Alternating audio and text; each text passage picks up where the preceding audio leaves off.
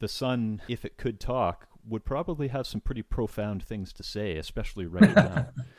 right. I don't know if I'd want to know what the sun has to say. And we kind of tried to reclaim the word a little bit from some of those more sensationalistic, I guess, feelings. Because we, we think that it, like it's tricky sometimes, but we feel like we need to incorporate these words if we're going to be impactful and successful as educators. And then to bounce it back, to reflect, to push back. So, but in such a friendly way. So then we can smooth selling into that particular topic and without create too much of the issue.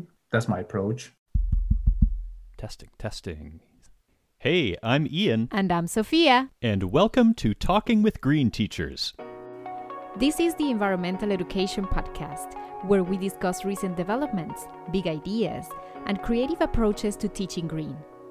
In this episode, how can I bring this thing in life to public and more public to not just focus on academic level school district? So then that's how I really want to approach every university to try to bring the latest research and to public and for the kids to get to understand. And also I can help the school to promote them the program, the environmental program is very important for them in the future when they look into this thing. So they want to find out which program is best fit for the interest.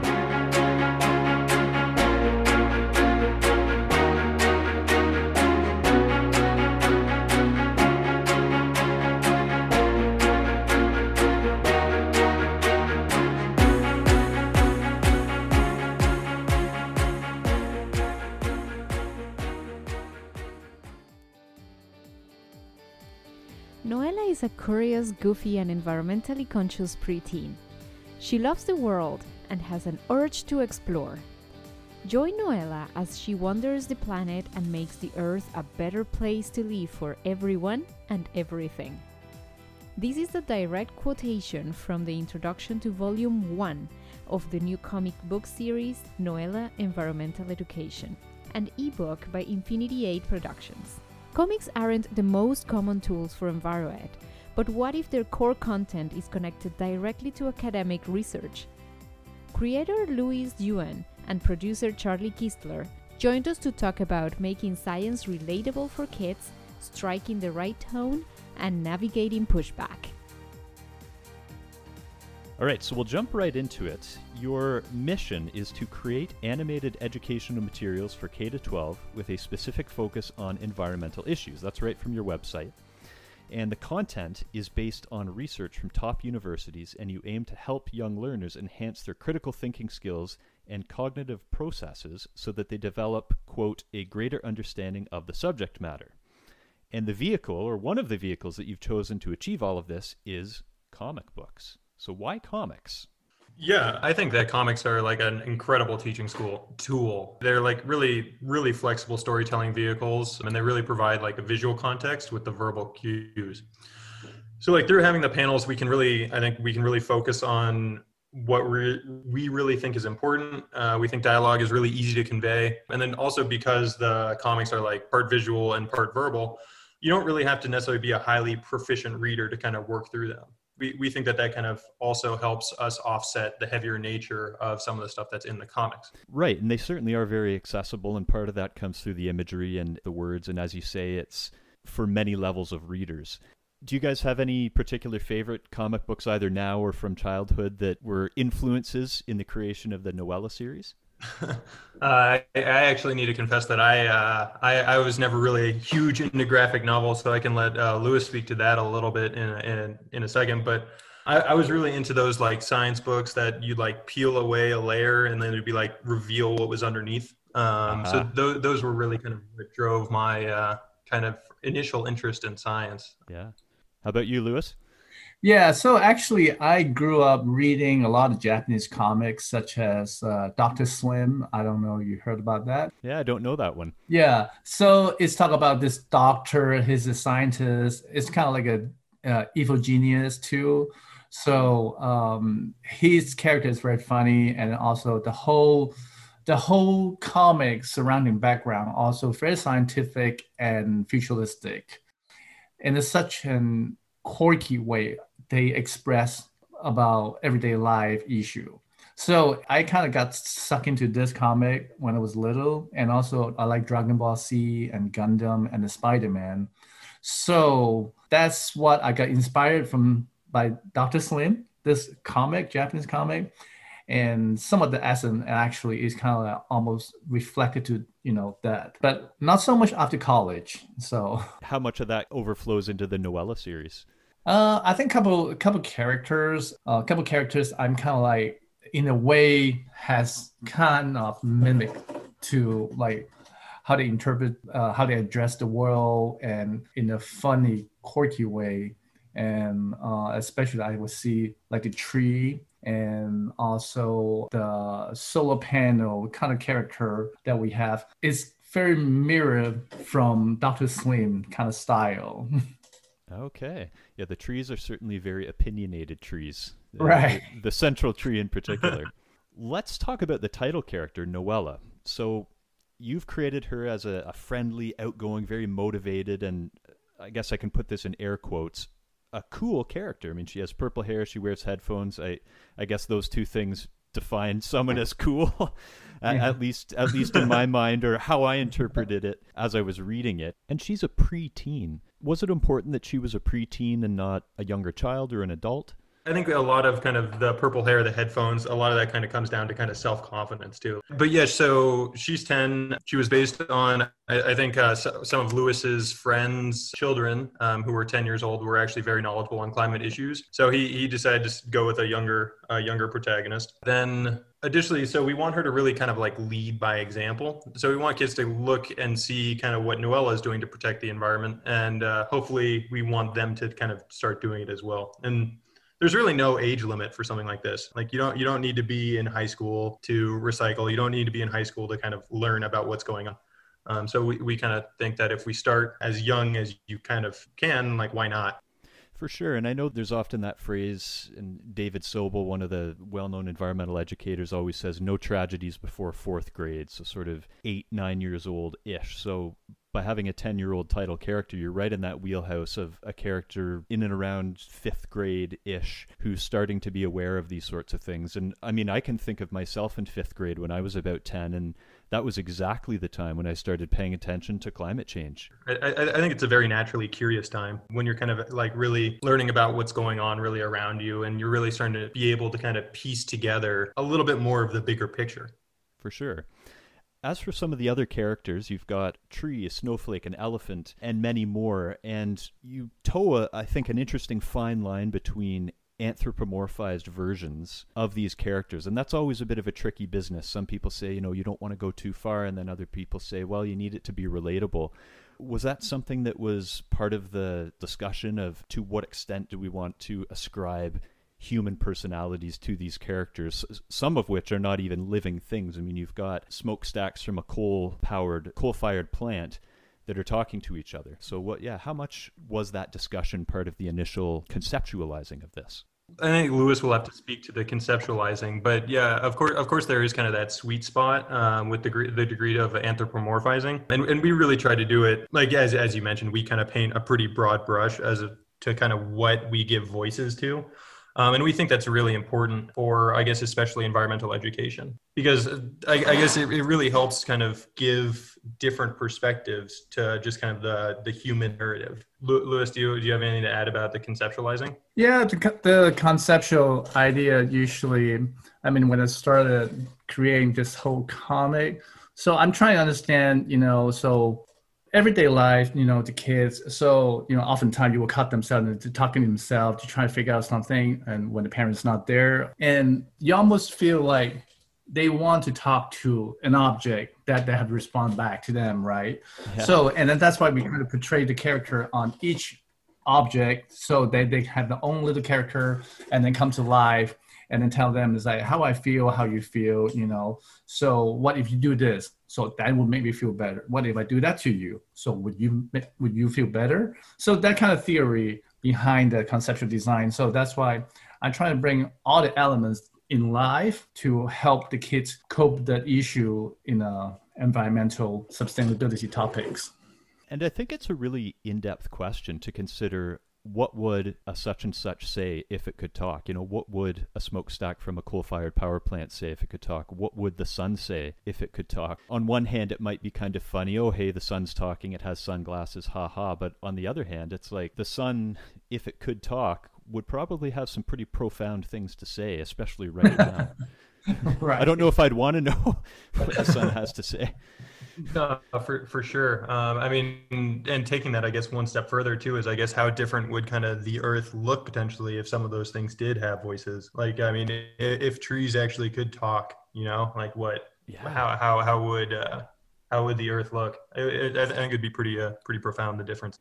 Yeah, I mean, if we draw a line to Lord of the Rings, thinking about trees taking matters into their own hands, it uh, maybe gives gives a bit of comfort that the trees can't talk and think for themselves, because yeah, they would certainly respond. right. Yeah, I, I like to think that the Ents would be uh, environmentalists. oh, I would think so. They might go about things a little slower than we need to with this shrinking nine-year window to respond, but yes, I think the Ents would be quite proactive. Talking with Green Teachers is produced by Green Teacher, a nonprofit that has been enhancing environmental education since 1986. For only $32 a year, you can join our global network of passionate environmental educators, receive each issue of our quarterly magazine, and gain exclusive access to our vast archive of webinars and magazine back issues. All proceeds go back into the organization to support our vision of helping each successive generation of young learners become more environmentally literate than the last. To learn more, visit greenteacher.com. Say the word microplastic in the middle of a lively conversation, and the tone is sure to take a downward turn. And fast. Make microplastics characters in a story, and you're up against a whole new set of challenges. Talk a bit about tone. I mean, I, I've done word association with words like environment or phrases like climate change, and you do it with a room full of people, and you can almost see people's chests start to tighten up and they start to clench their fists, and you get that nervousness. Yet you cover all of these topics. You cover climate change, nuclear energy, pollution, the word environment itself. It's in the title environmental education, Noella environmental education. And you've come up with this very friendly, proactive, empowering tone. What was your approach to handling these topics that, for many people, immediately give them that sense of dread? Yeah, so the tone I, I tended to do is more trying to balance of the complicated issue, distill down to the essence, delivering the basic, you know, exposition form, and so the young the young people and the kids can understand this basic idea. So, and that's why each story has been, has been created on a specific topic and a location around the world. So then they don't feel like to isolate it from one particular area. So instead of like, this is the global issue. It's not just the United States, not China, not India. So and then our then when we help the audience, we're able to explore different issue and a global scale. So plus the kid, you know, at that age usually is very curious on everything. So they're like exploring different things and its places. So this certainly would, would keep the attention. So then we say, oh, okay. So next one I would look at different comic and different continents. I think what you just mentioned kind of really gets at the core of kind of what we're trying to do. We recognize that these are really loaded phrases and can kind of raise many different emotions. And we know that we kind of have to address that. So we don't really, we don't, like you said, we don't shy away from using those words. Um, and we really try and combat those feelings with a few different strategies. I guess in the case of nuclear energy, uh, specifically, I remember we de- deconstructed the word through like a sequence of, I think, thought bubbles. Mm-hmm. And we kind of tried to reclaim the word a little bit from some of those more sensationalistic, I guess, feelings. Because we, we think that it, like it's tricky sometimes, but we feel like we need to incorporate these words if we're going to be impactful and successful as educators. Out of sight, out of mind. And these are parts of the, the many solutions that we need. And as we know, it's not just one solution. It's not like nuclear alone is going to save us or solar alone is going to save us. We need all of it. And we need students to have the literacy to be able to talk about it. And going back to your main mission, critically think about this and make decisions about it. Definitely. Going to the, or getting into the visual aesthetic, was there any particular thinking about the visual aspect that you wanted to create, whether it be with shapes or colors or degree of detail? Yeah, the visual aesthetic is throughout the characterization, you know, so it's more like a sense of experience leading to the meaningful sense of the world we're living in, you know. So it constantly discussing this character and throughout the world and interacting with the audience through the daily activities. So that's why my vision at the beginning is like I need to create the vision aesthetic has to be very friendly, approachable, and then also throughout daily activities for the kids so they can interact and then they also can like oh feel you know very easy to communicate with this issue and then instead of just like afraid to bring up this issue to the parents or to anyone. Because sometimes like you say a certain word is really triggered to different issue for different people. So but if you put those visualization on particular words and the kids can feel like oh so this is nothing this is nothing. I mean it's nothing very important. I mean it's important but it's nothing like harmful to bring it up to talk about this so that's what my thinking behind on this. Yeah, like in the first story, you talk about microplastics, and I think more and more people are starting to understand just how serious the issue of plastic pollution is just the ocean alone, the impact that it's having. Right. But the way you've structured it is you've got these sort of mischievous little microplastics falling in the sky, interacting with these snowflakes that are none too pleased by the presence of these microplastics that are saying things like, I'm microplastic and this is so comfy. Yeah. And I think it, it draws in the young viewer because they can relate to characters like that. Right. And they can kind of laugh at these silly little microplastics that are disrupting these poor burdened snowflakes. Mm-hmm. I think what you're getting at is kind of the interesting juxtaposition, I guess, between the two. Because on one end, the microplastics are like relatable and almost kind of exciting to the to like a potential child, but then as they go out, there is the potential sinister nature of them, which is getting into your body. You know, like that. That's something that I think a lot of people aren't really sure of what's going on with microplastics in the future, just because they're just accumulating in people's bodies a lot and we think that one way that it could enter someone, I guess theoretically, is through snow, someone eating snow in this case. Right.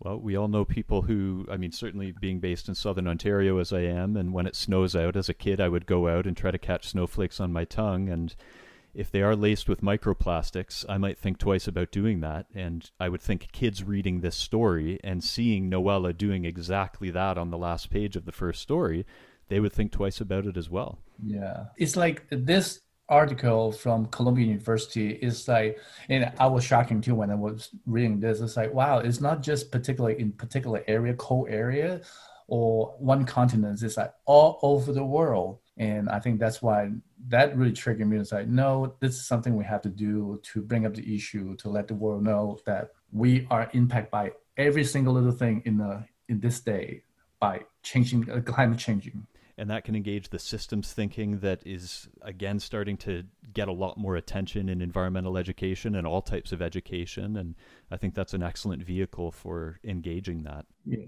You mentioned about connecting to university papers. And one of the things that I find just so ingenious about the Noella project is that each episode, each little story is directly connected not just to a university, but a specific research paper. And you include the citations so, you know, parents who are reading along with their young kids can see the citation. And you also have a QR code that directly takes the reader to where they can openly access that paper. So if anyone were to come to you and say, you know, this information is bunk, where are you getting this from? It's like, this is where I'm getting it from.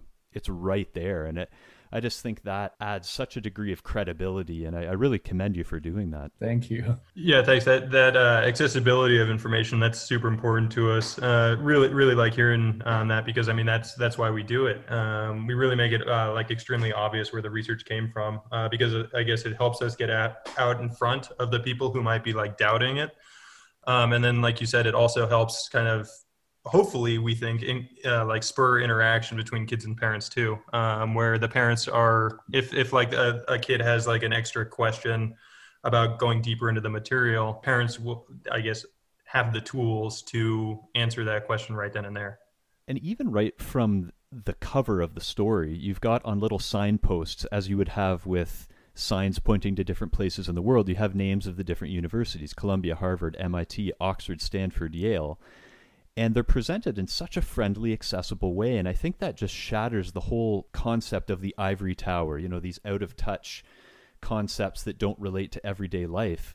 You've visually directly made them related to everyday life in the form of the activities of the characters in this story. And I, don't know if I've ever set, seen citations presented in such an incredibly accessible way. Yes, so that that's my whole thought at the beginning. So because when when I was in uh, Columbia University and and talked to Earth Institute, so and I, I sitting there reading some articles uh, about environmental education. So I was like, I don't know this thing, and then how can I bring this thing in live to public and more public to not just focus on academic level school district. So then that's how I really want to approach every university to try to bring the latest research and to public and for the kids to get understand. And also I can help the school to promote them the program, the environmental program is very important for them in the future when they look into this thing. So they want to find out which program is best fit for the interest. And have the universities been quite receptive as you've come to them to say, hey, we want to use this research from your institution as part of these stories that are ultimately directed at children? What's kind of been the response from folks at some of the universities? Oh, they are very they are very open, and then actually a lot of them they are very happy to hear this uh, this little adventure we're doing it, and uh, they're very supportive, and then also they some of them they even want to be part of our creativity or the adventure in the future to create more comics or maybe maybe part of this uh, series down the line. Yeah. Yeah, like like Lewis said, uh, the reception has generally been pretty good, and we we've had uh, some of the professors and things like that work with us to kind of help us with. Uh, like they, they've contributed in the actual storytelling process um, to kind of make sure that everything is uh, accurate and up to like kind of up to snuff. Correct. Yeah, just to make sure the messaging is right and the the right takeaways are, are coming from it. And based on the first volume, I would say mission accomplished. And we'll talk a bit more later about upcoming volumes and what is to come for Noella and friends. Hey, it's Ian. I'm just here to let you know about two of our newest books, Teaching Kids About Climate Change and Teaching Teens About Climate Change. Each one is kind of like an educator's toolbox with ready to use hands on lessons focused on four core dimensions of climate change. Visit greenteacher.com to get your copies. We also have special rates available for bulk orders, and all proceeds go back into the nonprofit. Environmental educators are familiar with pushback, something Louis, Charlie, and their team were fully prepared for right from the start. I do want to spend a bit of time talking about pushback, and we talk a lot about this on this podcast. And depending on books you've read or experiences you've had, you can start to form a pretty good idea of what the green pushback playbook consists of. And one of the fairly predictable techniques that we see a lot when you know that the evidence is overwhelming and you can't quote unquote win the debate one of these deflective techniques is to say, yeah, but you're being preachy, or you're being condescending, or Here, here's another lecture. And you address that head on in one of the episodes where a tree says to another tree, quote, oh boy, another lecture. And I just thought, you know, when we see so much pushback happening, and at times it can get so frustrating trying to respond to that, you decided to address it head on. Yeah. Was that an initial part of the conceptualizing process as well of how you would deal with the pushback? I, I can't speak to the initial the initial conceptualizing, but I, I am very glad that that is the route that Lewis made when he was creating this. Yeah, no, it's it, it's true. We, we do meet it head on, and that may, makes me think back to kind of my time ski instructing, and that there weren't really bad skiers, just kind of bad ski instructors. And we really had to tailor the lesson to kind of get what we wanted out of this the class. And I think that translates pretty well to green educating because if if we get that type of pushback, uh, we take it upon ourselves to navigate it. And how we navigate it is, like you said, just kind of meeting it head on and charging right through it. Environmental education also it really ties into environmental policy. So because a lot of policy we have is almost through to stay or approved by you know the government like what we can do what we cannot do right? So when we're creating this comic oftentimes we will run into the roadblock and then we just say, so why can't we do that? And then convey this message in a different approach and then to bounce it back, to reflect to the pushback. So, but in such a friendly way. So then we can smooth selling into that particular topic and without create too much of the issue. That's my approach. Does it make sense? Absolutely. Yeah, definitely. Is there any other pushback you've experienced? I, know it's early days, but is there anything you've experienced or anticipate experiencing in the near future? Mm. Political wise, uh, we, we definitely anticipate maybe tur- turbulent waters in that sense, um, just because, because it is such a charged issue politically that we really try and balance a pretty, a pretty fine line there. And that's why we kind of really, that's another reason why we put um, the information, uh, like our sources, so front and center. So people really see where we are getting our information is because we don't want to make a potential misstep on that route because it is such an incendiary area. Yeah. So, and then also the other area, when I spoke to MIT, uh, the professor, so nuclear is not always is the easy subject for anyone because when I heard nuclear, I was like, oh, nuclear weapon, you know, everybody just like alert, alert, you know, so nuclear is not good. To Lewis's point right there, um, the like the nuclear energy, like the big things that kind of stick in people's mind about that obviously are Chernobyl, Three Mile Island, big kind of scary things that evoke a lot of fear in people. So I, I, think that that's kind of one of the reasons why there are those kind of such big sensitivities around those type of words, and that's that's why we took great care to kind of figure out how to present them in a we thought uh, suitable manner for kids. Yeah. And i don't think pop culture does any favors to the nuclear industry either. You, you don't have too many movies where nuclear is part of a solution. It's just about always the tool of the antagonist. I mean you can bet on that. Oh exactly. Oh. it's funny actually. So I, I know a couple of my friends they never been hawaii and now they refuse to go to hawaii because the nuclear the, the, nuclear uh, because of the uh, the Japan uh, what is that? Fukushima? Fukushima yeah. So yeah 2011 2011 right. So and that's why my friend was like we're not going to Hawaii anymore because it's like we're not going to touch the water because I was like really? Well this is why this education is important yeah. Oh, definitely, definitely. We really think that we need to kind of try and break down some of those big things that people have, uh, those big kind of entrenched feelings about, because it's, uh, it's, it, I feel like people are feel are kind of trying to sometimes navigate through green issues um, with their heart more than with their head and well sometimes commendable it's not necessarily the smartest or best thing to do no especially when the stakes are so high and the window of opportunity in particular for climate change mitigation is just so so small Green Teacher's main office is located on the traditional territory of the Anishinaabeg, Huron-Wendat, Haudenosaunee, and Mississauga peoples. This territory is covered by the Williams Treaty. So, next steps, the second volume, you had a little preview, which I enjoyed, and your focus is going to be on oceans. And is the plan for subsequent issues to be sort of focused on a central theme, or do you plan to do somewhat like you did in volume one, where you touch on different themes and topics in each of the shorter episodes within?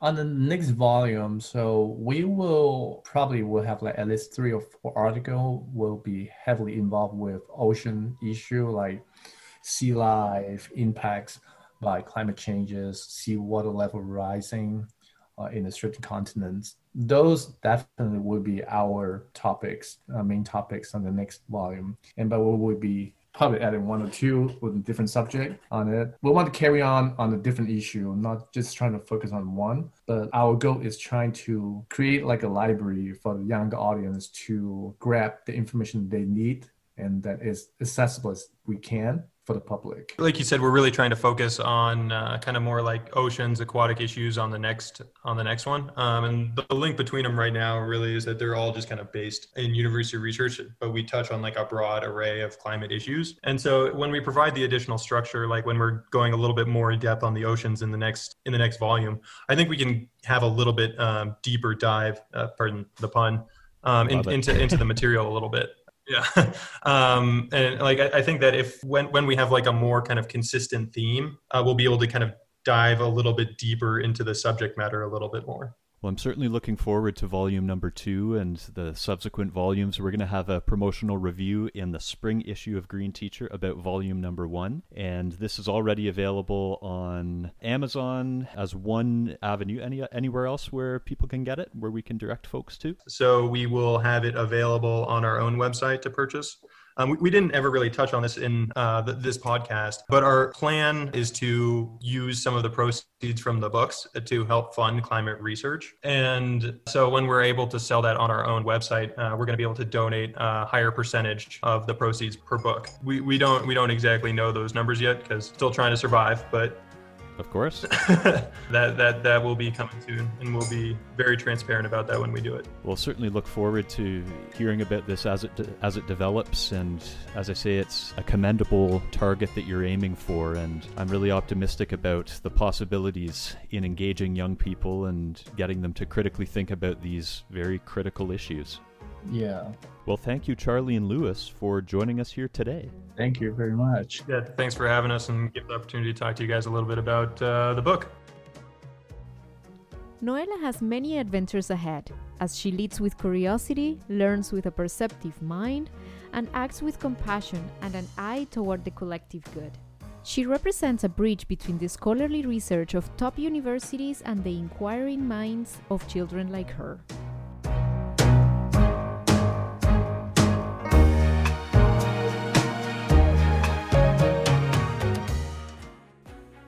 Talking with Green Teachers is co hosted by Ian Shanahan and me, Sofia Vargas Nesi.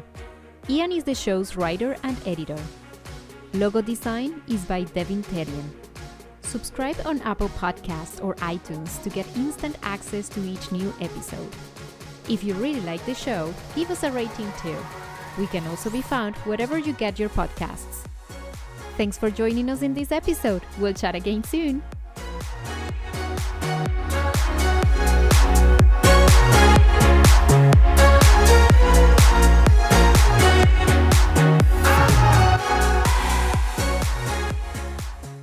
Like and, and highlighting i guess some of those kind of success stories where people really are i guess doing the future. Yeah uh, doing the future. I like that. Yeah. that, that that's a good way to put it. I feel like it's the way it, it is the future of industry right? Is kind of these cyclic like full life cycle things. Well i think the work you guys are doing is just really really interesting really cool and i